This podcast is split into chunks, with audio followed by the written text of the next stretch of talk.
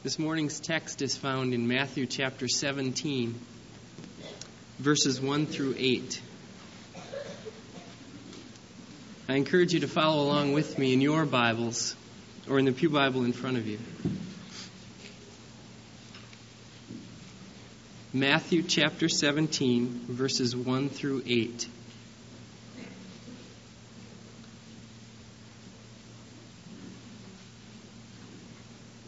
And after six days, Jesus took with him Peter and James and John his brother, and led them up a high mountain apart.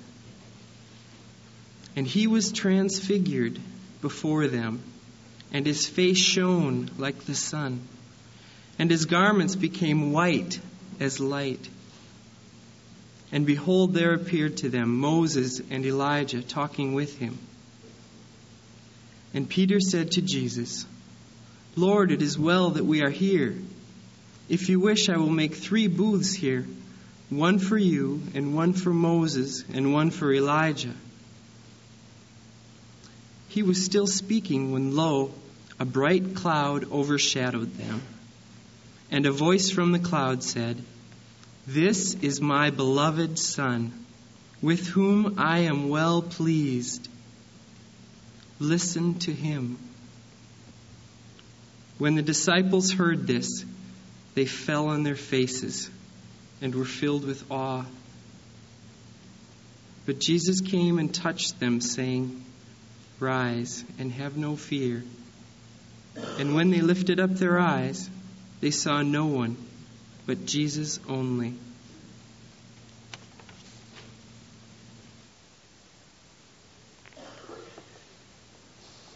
Today we begin a new series of Sunday morning messages that, Lord willing, will take us to Easter, April 19. And so the first thing I'd like to do is uh, explain to you how I was moved to develop this series.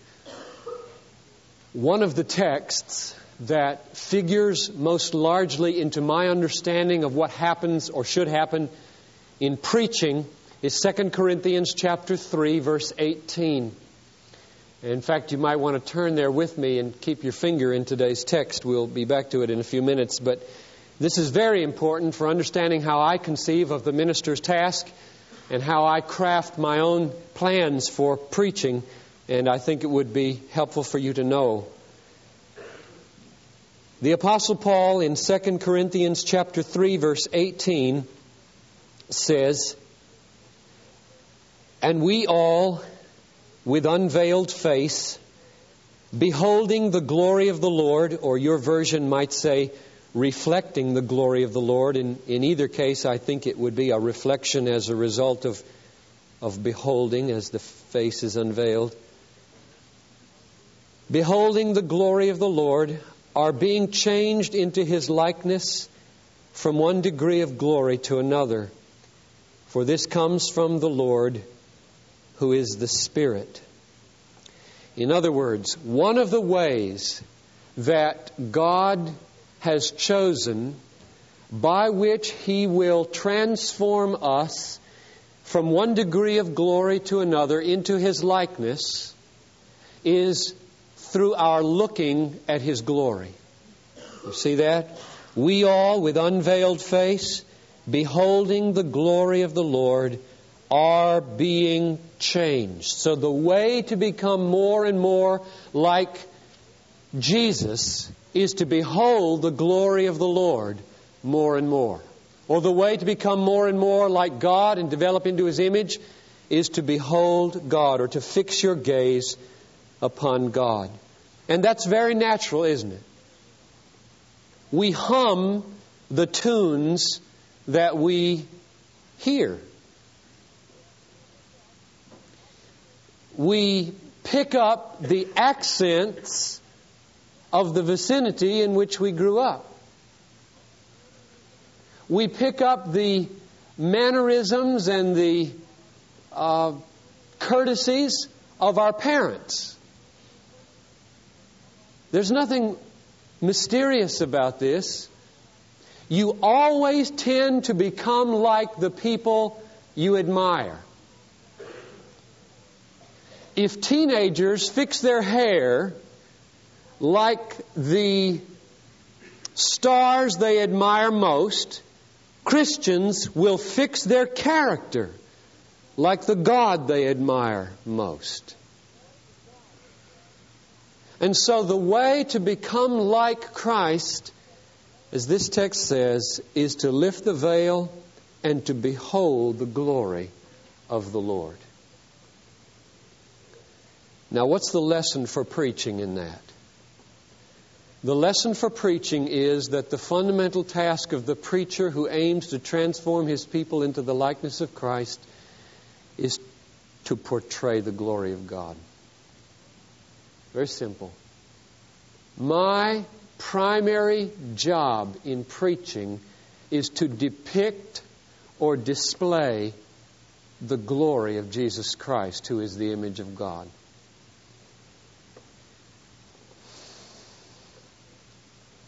I don't think this is an artificial or merely intellectual construction taken out of a text. It's the way most of us, I know I, for myself I speak anyway, the way most of us have made any advancement in sanctification at all. To the degree in my own life that Christ has been sharply seen in His glory, or God in His character and power and attributes have been clearly and sharply portrayed in my own heart's eye, to that degree have I been drawn out to be like Him and to love, to imitate Him, and to long to conform to Him. And to the degree that Christ and God have been hazy in my eyes, and I have no clear and distinct picture of their wonder and their glory, it's just kind of a mush in the eye of my imagination. To that degree have the very distinct glories and pleasures of the world begun to lure me away to their fleeting pleasures and follies. There is a fundamental conflict going on in every human soul, and it is between two glories the glory of God with its eternal pleasures and the glory of the world with its fleeting pleasures. And the only way to become more and more like God is to keep the glory of God and Christ clear and lucid and shining before the, the eyes of your heart. And so the task of a preacher is to help you in that. And preaching is fundamentally a portrayal of the glories of God and His Son, Jesus Christ. And so the question I pose to myself every time a new series rolls around that has to be planned is now, from what angle shall I come at the glory of God this time? Is there any new or fresh way that I can get at the wonders and splendors of God in Christ?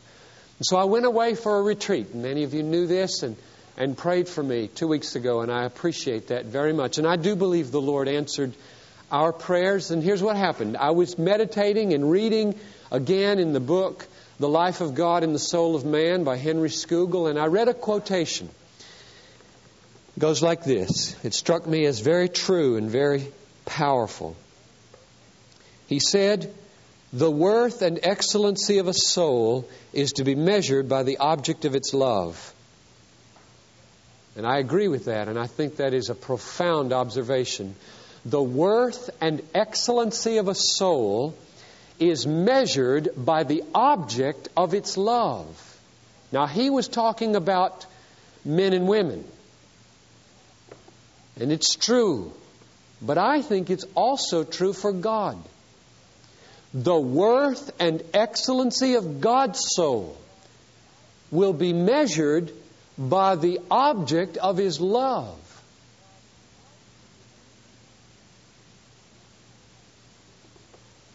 And so I spent about a day and a half, for most of two days, using my concordance and looking up every place I could find in the whole Bible where it said God loved something, delighted in something, had pleasure in something, enjoyed something, rejoiced in something, and wrote them all down.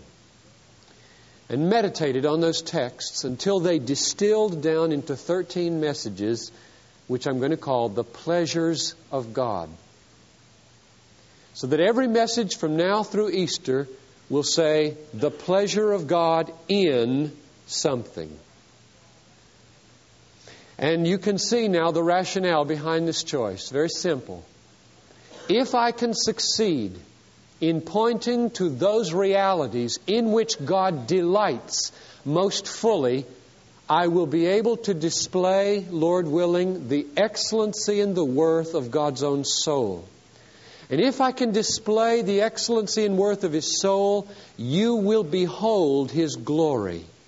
And if you behold His glory, 2 Corinthians 3:18 says you will be changed from one degree of glory to another into his likeness. And if you are changed into his likeness, you will make a life-changing, society-changing impact upon this city and upon the frontiers. And there may yet be a revival of love and joy and power in this church and in this city.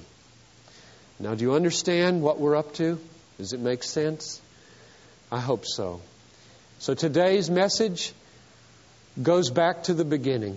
It goes back as far as I'm able to go in my little human mind to where the delight of God began and the object in which it began. And I want to develop this in five affirmations. Affirmation number one is this God has pleasure in His Son. God has pleasure in His Son. Kenny read for us the text from which I take my starting point. Peter, James, and John were granted the unspeakable privilege of going with Jesus up on the mount where he was transfigured, which is a big fancy word for something simply unutterable that happened. Peter tells us about it in his second letter. He says that God came and glorified the Son. God came, and it says Christ's face shone like the sun. Now, today it's a little hazy outside, but on one of these glorious, clear days, better in the summertime when the sun has gotten back up where it belongs here instead of hanging way down there in Texas, try just for a half second to look at it. No longer than that, because you'll be blinded in five seconds by the sun. The face of our Lord Jesus shone like the sun at noonday, and they fell on their faces. And then his clothes became so white that they were beyond description, and they grasped for words to say. What, what, what was the meaning of that? The meaning was simply, I want to show you that what you know and see in this Jesus is far more than what you know and see in this Jesus. If you could see the Jesus that really is, the Jesus that will one day come in His glory, you would be on your face. So it was the Father's depiction of the glory of His Son that He has had from all eternity. And then He comes in a cloud and He says two things. This is my loved Son. I love this person. I love this person. Secondly, in whom I am well pleased. I have pleasure in this person. I delight in this person. And those aren't really two separate things because the love that God has for the Son is not a sacrificial, self denying love. There's not a single sin or imperfection in Jesus Christ that God has to overcome in order to love Him. God loves him with 100% pure vintage pleasure and delight. So God takes pleasure in his son. Now, a misunderstanding could easily come here, and that leads us to affirmation number two. The misunderstanding would be this. Somebody could say, well, sure, God delights in His Son. He has chosen this man because He has searched the world over and found for Himself a man who has risen to the top like cream in milk and he has extolled the superior holiness and virtue of this man who stands apart from all other men because of the virtue he has achieved. And he has chosen him and taken delight in him. That's what it says in Isaiah 42 1. Behold, my servant, whom I have chosen. in whom my soul delights. He just picked him out from all the other men on the earth as one who is a cut above the rest, and now he's going to use him for his saving purposes. Wrong. Wrong, wrong, wrong. And therefore, affirmation number two. The Son of God has the fullness of deity. The Son of God has the fullness of deity. And I take this from Colossians chapter 2, if you want to follow with me. Colossians chapter 2, verse 9, Paul comes at the Son from an angle totally different from this idea that God sort of scoured the world over until he found a man who had risen to the top like cream and put his favor upon him and designated him or adopted him as his son. That's not the case according to the witness of Scripture. And here's one of the clearest testimonies to that fact. Colossians 2 9 says, In him, that is in Christ, the whole fullness of deity dwells bodily. In other words, the Son was not merely chosen as a man and extolled for his superior holiness or virtue, he was a person in whom God caused the fullness of deity to dwell. And then, if you're with me in Colossians, look back at chapter 1, verse 19, and this is related to the pleasure of God. There it says, In Him, all the fullness of deity, understand, was pleased to dwell. Or, as some of your versions say, and probably not a bad translation, God was pleased to have the fullness of his deity dwell in this person, Jesus Christ. So God didn't go out and look for a person who had distinguished himself as holy and virtuous and loving and then adopt him as his son and use him for his saving purposes. That is altogether a wrong conception. Rather, God has been pleased it has been His pleasure and His delight to invest Jesus Christ with deity. And this happened at the conception of Jesus in the virgin womb of Mary. So that a God man emerged, Jesus Christ, the Son of God, both human and divine. Now, here again, a mistake could emerge. Which leads us to a third affirmation. Someone could say, sure, all right, he didn't look the world over to find a man who had risen above the rest and distinguished himself for his virtue and was thus adopted into God's family and used for his saving purposes. Rather, he made a man to be useful. He, he created a person so that he could use him. And that would be wrong. And so we're led to a third affirmation, namely, the Son in whom God delights is the eternal image and reflection of God and is God Himself. Now that's a longer one. Let me repeat it. I'll just leave out that middle phrase. The Son of God is the eternal image and reflection of God and thus is God Himself.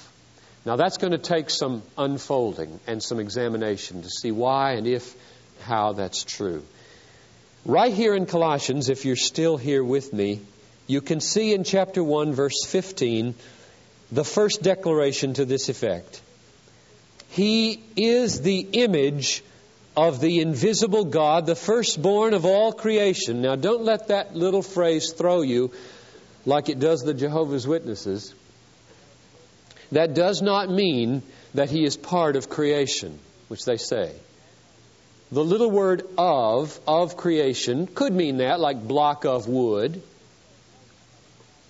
But parent of Karsten doesn't mean I'm part of Karsten. The word of is ambiguous.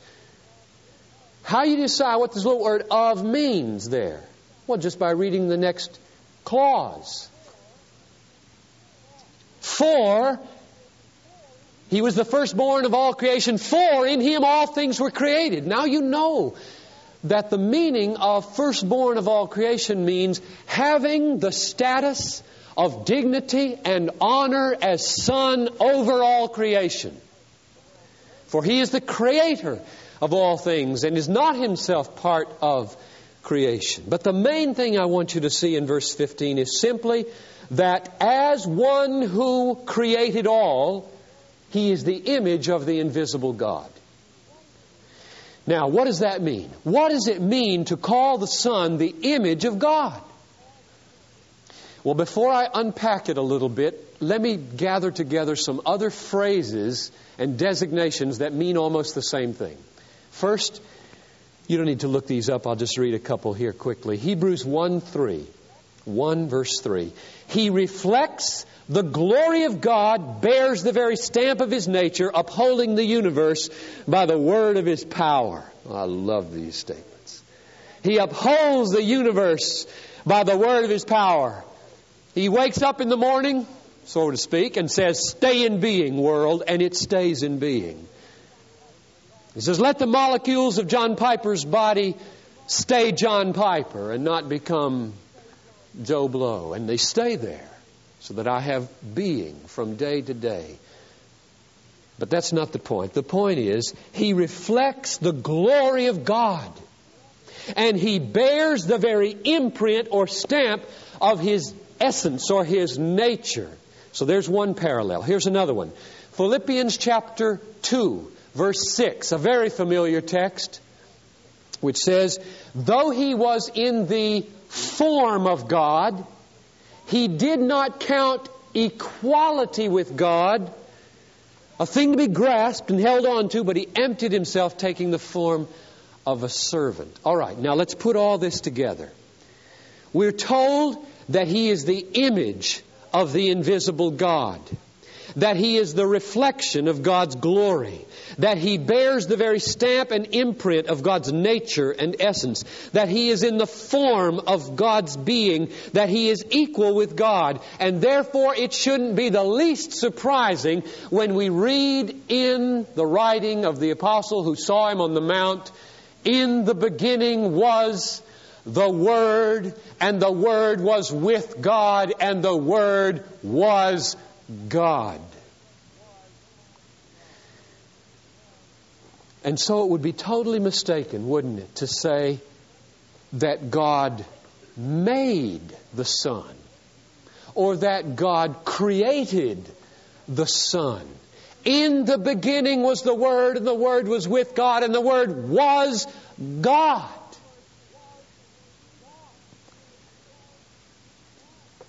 Now, maybe we can get an, an idea, a better idea, of what it means that He's in the image and reflection and form and stamp of God. What does this mean? And here I, I freely admit we're treading right up to the brink of ineffability or mystery.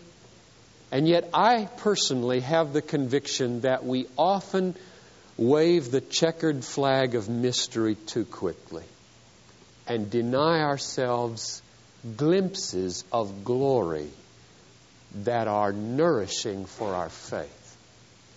And so let me venture with you perhaps a little beyond where you typically go.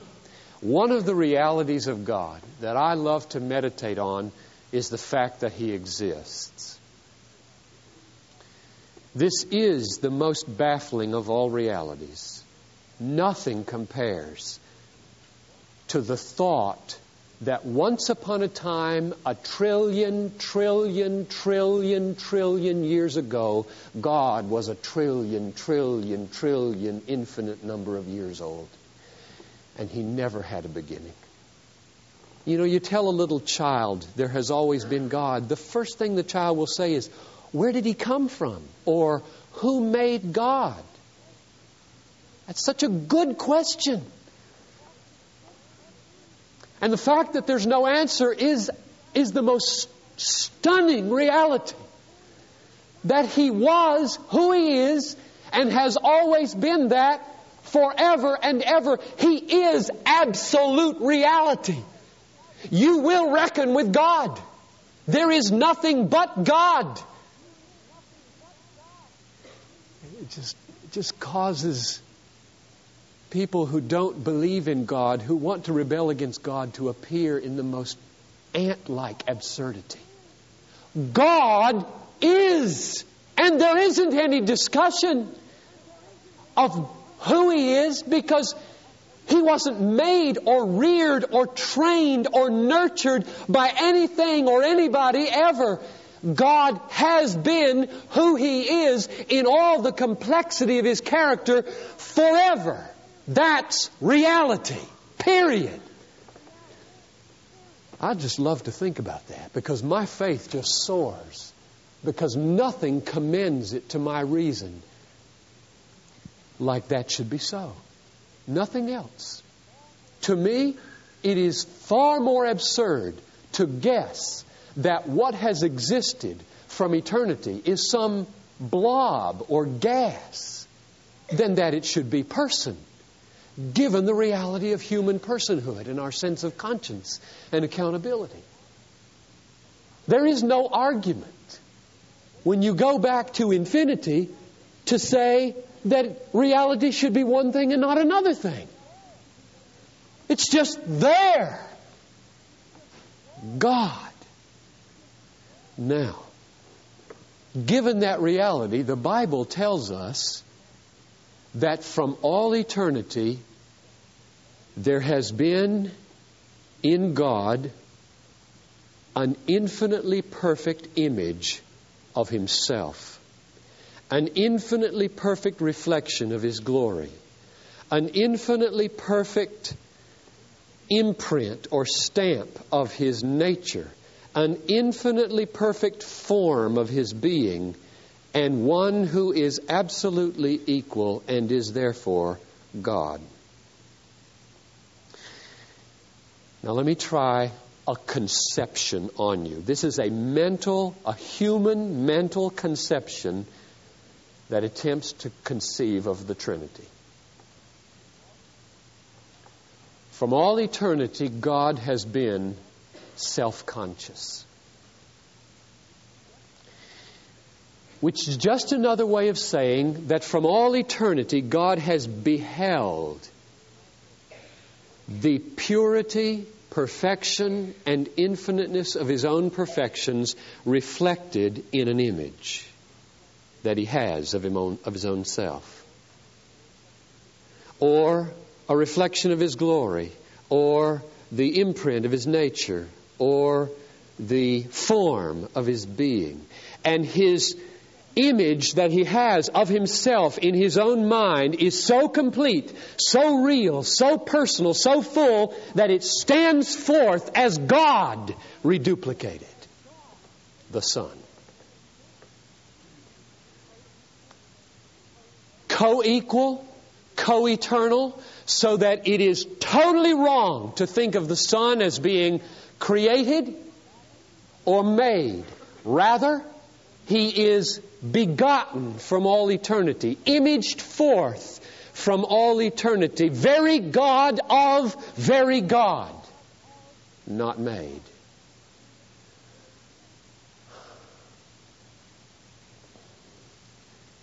And therefore, affirmation number four is the pleasure of God in His Son is pleasure in Himself. The pleasure that God has in His Son is the pleasure that He has in Himself. Because the Son is His very image, the reflection of His glory, the stamp and imprint of His very nature, the form of His being, wholly equal, co eternal, very God of very God. When He says, This is my beloved Son, He means I love my own perfections reflected back to me in the Son. And I delight and find pleasure in the Son as He reflects back to me the perfections of my own nature. The fourth affirmation is the pleasure that God has in His only begotten Son is the pleasure that He has in Himself. And I know from years of trying to make this plain to people that the first reaction is, then He's vain. He's the victim of vanity and conceitedness and smugness and selfishness. And the reason is very plain for why that response would be there because if you stood in front of a mirror and delighted most fully in your own image, you'd be vain and you'd be conceited and smug. Why? Why? Because you were made for something better, nobler, bigger, and greater. Namely, what? With unveiled face to behold the glory of God and be changed from one degree of glory to another into His likeness. If you were to stand in front of a mirror and take full and perfect delight in what you saw in your own image, you would belittle and insult and injure the infinitely worthy image of God in His Son who was designed for your joy. You would be an idolater. Well, now, I just ask you, how are you going to keep God from being an idolater?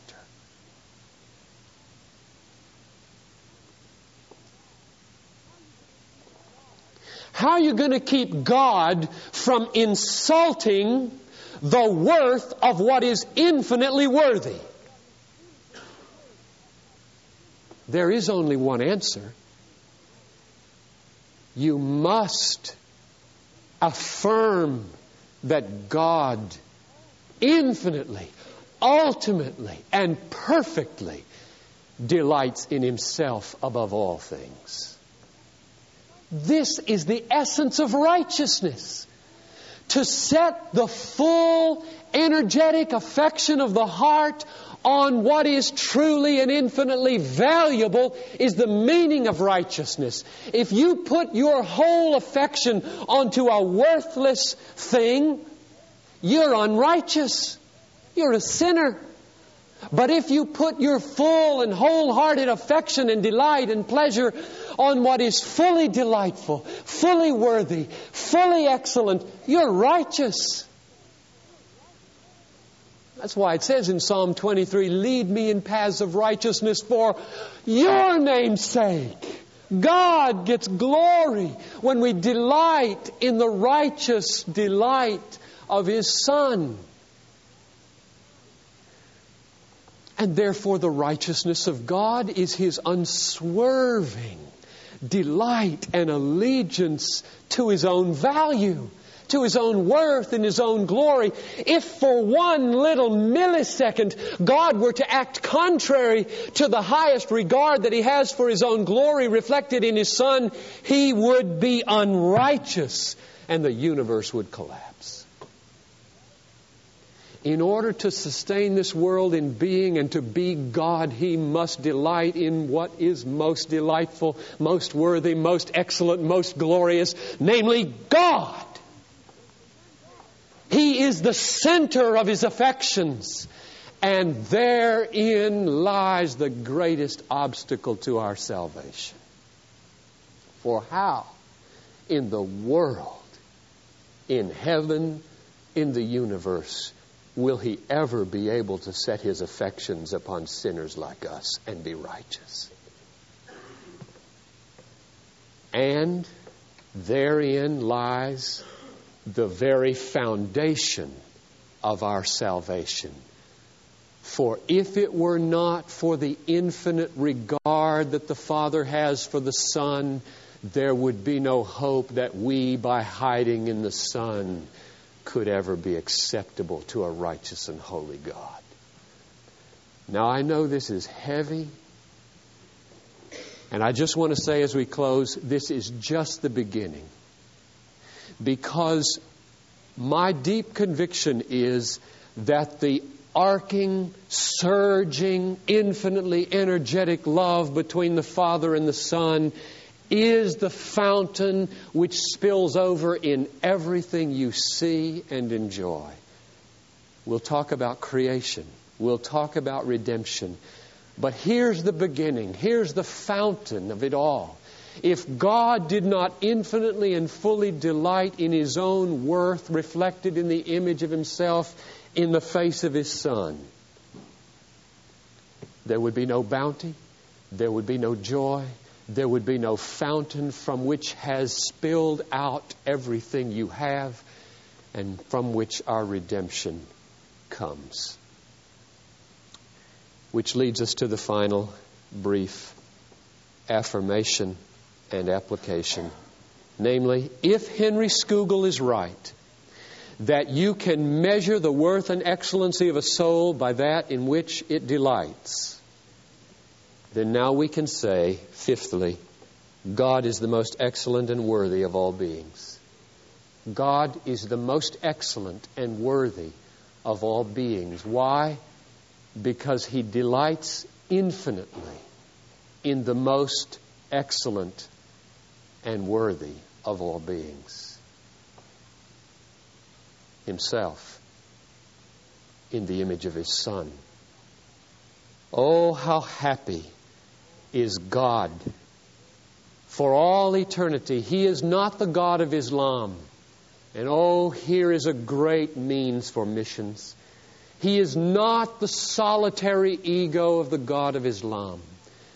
There is no happiness and no communion, no exuberant joy in God, in God, in the God of Islam. There must be multiplicity in God for there to be love in God. And love is the exuberance of the energy of joy in God, which spills over in every other benefit we have. And therefore, I close with this simple admonition repent of putting yourself at the center of God's affections. And turn away from all trivial resentments in life and all paltry and petty concerns and all silly pursuits and give yourself to beholding and gazing upon the glory of God in the face of Christ. Because if you do, you will be changed from one degree of glory to another into the image of God. And His purpose for the universe will be fulfilled that His Son be exalted in a family who have been changed into His image, giving Him glory forever and ever and ever.